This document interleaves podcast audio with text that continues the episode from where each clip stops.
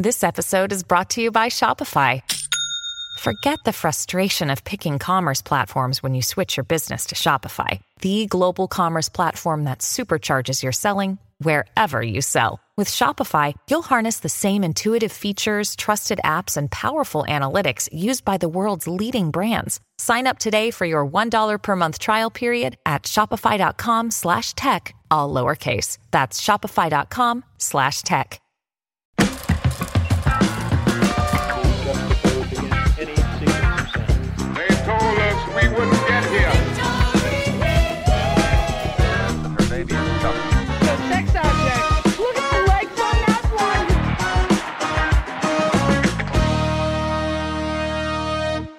Hi, beautiful people. My name is Brenda Davies. I'm the host of In the Gray, and today we're discussing public shame and whether or not your behavior on the internet is angelic or downright villainous. Am I the villain? I don't think I'm the villain. But before we begin, I have heard your concern about today's sponsor, and I want to remind you that I myself am devoted to only bringing you products and services that I genuinely believe in. I have done research. I am currently using BetterHelp and enjoying it a lot myself, and I will continue to update you if anything changes. So with that said, today's sponsor is BetterHelp, because we all deserve to ask for and receive the help that we need. The human experience is not easy. I know so many people have benefited from therapy, and let's be honest, reaching a personal goal of being healthy, mind, body, and soul is no easy feat. The therapists at BetterHelp can empower you to face anxiety, fear, insecurity, depression, relationship woes, trauma, you name it. If you're facing a dilemma, large or small, BetterHelp can help. If you're a bit wary of therapy, BetterHelp is an excellent option because you can customize the experience to you. You can choose between text if you don't want to be seen, phone, or video calls, and the therapists are matched to your personal needs. BetterHelp is more affordable than in-person therapy, and you'll be matched with your therapist in under forty-eight hours. Join the millions of people who are seeing what online therapy is all about. And as a special offer to In the Gray listeners, you can get ten percent off your first month of professional therapy at betterhelp.com slash godisgray. That's betterhelp.com slash godisgray. Thank you again to BetterHelp for sponsoring this podcast episode. Now, public shame is as old as time. From dunce caps meant to humiliate school children, ducking stools and scolds to force women into submission, shaming parades, so aptly named, to the pillory, where people were subjected to harassment, spit, and even occasionally killed by pelted rocks, objects, or animals. And now, in glorious twenty twenty-two, just kidding, this year appears to be another nightmare. Our shaming device of choice is social, social media. media. And now you don't have to be famous to be famously shamed. A shame mob can come for anyone. So even if you think this video isn't for you, one day soon you could tweet something offensive or ignorant before hopping on a plane. Or you could tweet an opinion that's given a bad faith interpretation. You could hold your hand the wrong way and be mistaken for a white supremacist. You could stand up for yourself in a matter that's authentic to you but offends others. Or, God forbid, your mom or someone you love could have a breakdown in the local grocery store. For any of these social media crimes, the punishment can be steep, from job loss to depression to death. And before we go on, let me clarify, there is a major difference between shame and accountability. There is a difference between sharing information and demanding that others acquiesce to your personal opinion. For example, accountability would look like you having an in-person or text or phone conversation with your uncle who made a sexist comment. And his reception to that accountability would mean that he looks inward, processes the information that you gave him, and apologizes for the words that he used or the way that he hurt you. Meanwhile, grace would look like you, while doling out that accountability, actually listening to the person you're speaking with, taking into account their journey, their upbringing, their indoctrination into false ideas, and giving them the time and space to process the information you gave them. Or you could screenshot your uncle and humiliate him on TikTok. Your choice. And I mean it. It is your choice. The power of how you choose to behave online and the result those choices have on your nervous system is entirely in your hands. And that is great news. In a time where the world's systems are quite literally falling apart, with Russia declaring war on the Ukraine and Texas declaring war on trans children and their families, this is no time to check out and fall into the toxicity of social media. We can use these platforms for light or darkness, for our mental well-being or our mental unraveling. The power of that choice is completely within your hands. And I know that some of you may be shouting, but Brenda, some people require a loud and public bit of accountability, which is of course true. But as the YouTuber Gothics points out, typically, when someone is accused of sexual assault or another crime, there's something that we call a fair trial, which includes evidence, deliberation, and a verdict. However, in the court of public opinion, aka Twitter or Facebook, it seems that only people care about is just the sentencing part. Gothics addressed her views on public shame after being harassed so relentlessly that the experience jeopardized her mental health and livelihood. Back in two thousand nineteen, I was canceled for voicing my distaste for Disney's decision to cast a black actress as Ariel in the live-action Little Mermaid. When we talk about representation for people of color, I find race-bending a historically white character more of a cash grab than anything else. Of course, Black Twitter did not take kindly to my opinions on that, and in a span of twenty-four hours, I was labeled anti-black, that I hate black women, et cetera, et cetera, et cetera. My opinion on the movie wasn't wrong or intentionally hurtful, but to Twitter, that was enough to subject me to weeks of harassment and public humiliation. The end result put me in a severe state of depression, which prevented me from making a living for a while, which left me wondering, how could people be so willing to participate in such a barbaric practice over a difference of opinion? We're not getting into the weeds of, quote, cancel culture today, because that term has become so convoluted it would take an entirely different video to explain. But I believe what Gothics is really talking about here is shame. And she's hardly the only content creator to fall prey to this modern day pillory. To practice media literacy and look at the gray, I highly recommend John Ronson's podcast, The Last Days of August Ames. He meticulously pulls apart the events that led to a porn star's suicide, which many people believe was propelled by August's Twitter shaming after posting a homophobic tweet. And that's the thing. In my opinion, August's tweet was awful and perpetuated the stigmatization of gay men. But she was also a living, breathing, complex human being. And when Twitter relentlessly diminished her to a single tweet, we lost her for good. I myself spent months being accused of being racist and ableist and fatphobic by people who flattened out a single image of myself and a small handful of my friends. As a group of religious trauma survivors posing naked in the desert, I fully anticipated conservative wrath. I imagined that we would hear we were Jezebels and whores and told to shrink ourselves in shame by the conservative community. What I did not expect was a mob of voices from my own community flattening that image, creating false narratives, and refuting the truth that twenty things can be true about a photo or about a single tweet, and that all of that nuance is worthy of discussion, is worthy of analyzing before pelting rocks and hurling names. When the left shames someone on the left, the resulting turmoil, confusion, and depression can really spiral out of control, because usually the thing the person is being shamed about is an issue they genuinely care about, like not being ableist, racist, or fatphobic.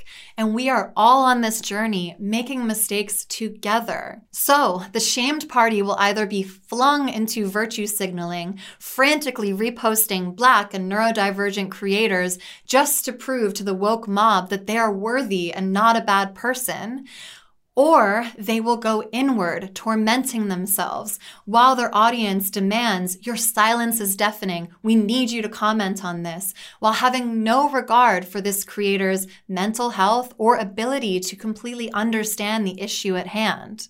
Internet, what are you doing? Shame and fear will never propel progress. If anything, we have to overcome those negative emotions of shame and fear to make true change in our lives and the lives of others. Also, shaming yourself or other people into virtue signaling is the best way to promote the spread of false information, which is the last thing we need. I remember during George Floyd's murder, I was relentlessly told by white women in my comment sections and D Ms that I had to constantly post to prove my anti-racism. In the midst of that frantic reposting, I spread misinformation, which blows my mind because that goes against everything that I stand for here on this channel, which is to provide accurate information to you to the best of my ability. And on that note, thank God I see people reposting Doctor Devin Price's message reading, "You are not obligated to issue grand proclamations about incredibly complex issues you know relatively little about," with the caption reading, "You should be worried is a red flag. Why would you ever have a moral imperative to be in a state that makes information processing and logic harder?" And to my fellow religious trauma survivors, why in the hell would we allow ourselves to fall prey to shame and fear all over again, to being told what voices we are to adhere to, to being told from outside sources how we are to behave, speak, and even think? Does that not sound like evangelicalism to you? And I am surely not zombie walking right back into that oppressive mentality, not for anyone. Like the wonderful creator Africa Brooke writes, "It's important that you filter everything presented to you through your own self-awareness, apply critical thinking, and remember that your outrage is not for rent. Use it wisely and on your own terms." Or think, as the American poet, essayist, and educator Robert Hayden wrote, "We must not be frightened nor cajoled into accepting evil as deliverance from evil. We must go on struggling to be human, though monsters of abstractions police and threaten us." So, how do we apply Robert Hayden's wisdom to our own lives? These are my three tips on instigating positive change on social media, your own dang self. One, take care of yourself. In the pandemic, we all defaulted to our phone for social contact, which in itself is not a bad thing. But when we reside with our neck down, looking at our phone all the time, we are more likely to dehumanize others and to take on shame or fear ourselves. So you need to combat this by loving on yourself, by giving your body, he, she, or they, everything they need to feel safe and loved in this world. And this means noticing when your head is down too long and your neck starts to ache, or when your jaw or your shoulders are clenched in fear or frustration or rage. In those moments, listen to the message that your body is sending you.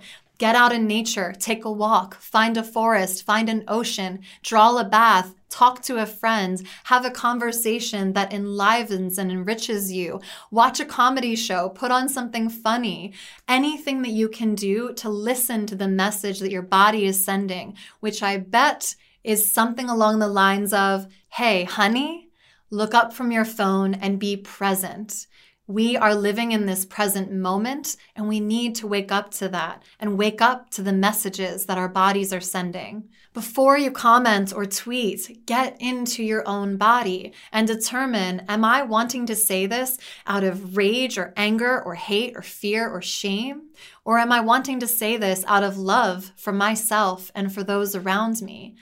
And if the answer is not love, can you? I compel you to take a pause, sit back, and think, do I really need to send this tweet? And this is super important because of number two, practicing media literacy.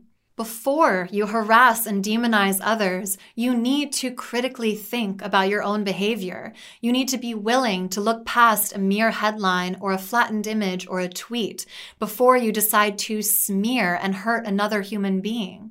Between the Britney documentary and every tabloid story ever, we can see how our public shame cycles hurt real people. Meanwhile, we can and should do better. A great example of practicing media literacy in the Britney Spears situation would be to listen to Call Her Daddy's interview with Jamie Lynn, her sister. We, the public, were so quick to demolish the character of Jamie Lynn while never hearing her side of the story. Listen to the gray, hear all sides, and before judging, ask why you're judging in the first place. And while we're practicing being better people, in this very moment, we can decide if we're going to mock and humiliate Kanye West, like we did to Britney Spears, or if we would rather treat people in the midst of a potential mental health crisis with more compassion this time. It's like a sprained brain, like having a sprained ankle. And if someone has a sprained ankle, you're not going to push on him more.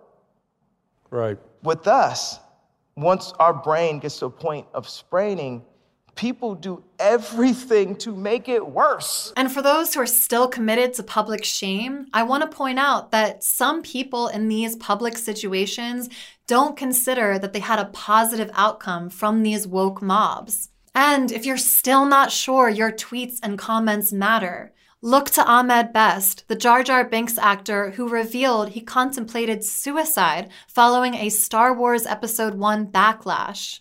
Which brings us to number three, recognize your own power. And this is such a good thing. Not everyone will practice righteous or careful behavior online, so it is in your power to not input or output shame. This channel has always been about finding the truth for yourself. For example, don't let anyone bully you into not being friends with someone that you care about because they don't share all your views or because they've said something online that other people don't agree with. It is key and crucial to maintain friendships and communication with people that don't share our views. This is the only way to instigate compassionate and authentic change. Follow creators who lean into nuance and who prioritize truth over salaciousness. And on the contrary, unfollow, mute, or even block anyone you want. It is your life. You are within your own power to determine who takes up real estate in your real life and on your social feeds. And with that said, this is petty and embarrassing, but for me, I'm wildly jealous of wealth and nepotism. I don't want to be, but here I am. I'm working on it. That said, I'd never ask another person to dull their shine to protect my negative emotions from coming up. I don't follow the Hadids because their posts thrust me into envy and fear of my own lack. What I don't do is go on the Hadids' page and demand that they stop posting about their affluence or success. What I do is take that power back into my own hands. I realize what their images and posts stir up inside of me, and I use that information to figure out how I can be better, to ask myself, why am I afraid of lack? Why am I afraid of not having enough money? That is the work that I have to do, and at the same time, I choose not to subject myself to those images. And the beautiful thing is, when you exercise grace for yourself and recognize that a lot of times these bad behaviors we display online are simply an output of our own fears, then we are more able to extend grace to others. And this works vice versa. Practice extending grace to others, and you will have more grace and compassion for yourself. When you practice media literacy, when you recognize that your experience online is something you can cultivate yourself, then you will be truly empowered to win this shame game, to overcome it, and to be an instigator of true positive change in this world. And that's it. Please like, subscribe, share with your friends, donate to my Patreon or Venmo if you can. I love you all so much. God bless.